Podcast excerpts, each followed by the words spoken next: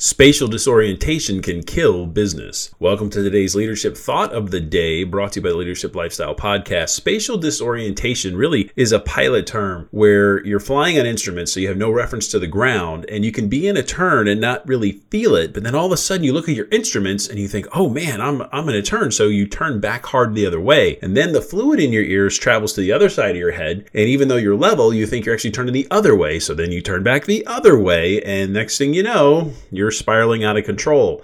So, how often does that happen in day to day business that we don't believe the data in front of us or the instruments, or in businesses' cases, key performance indicators?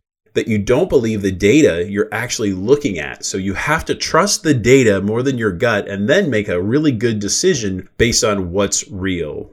And today's leadership thought of the day, brought to you by Leadership Lifestyle Podcast Grow yourself just a little bit more.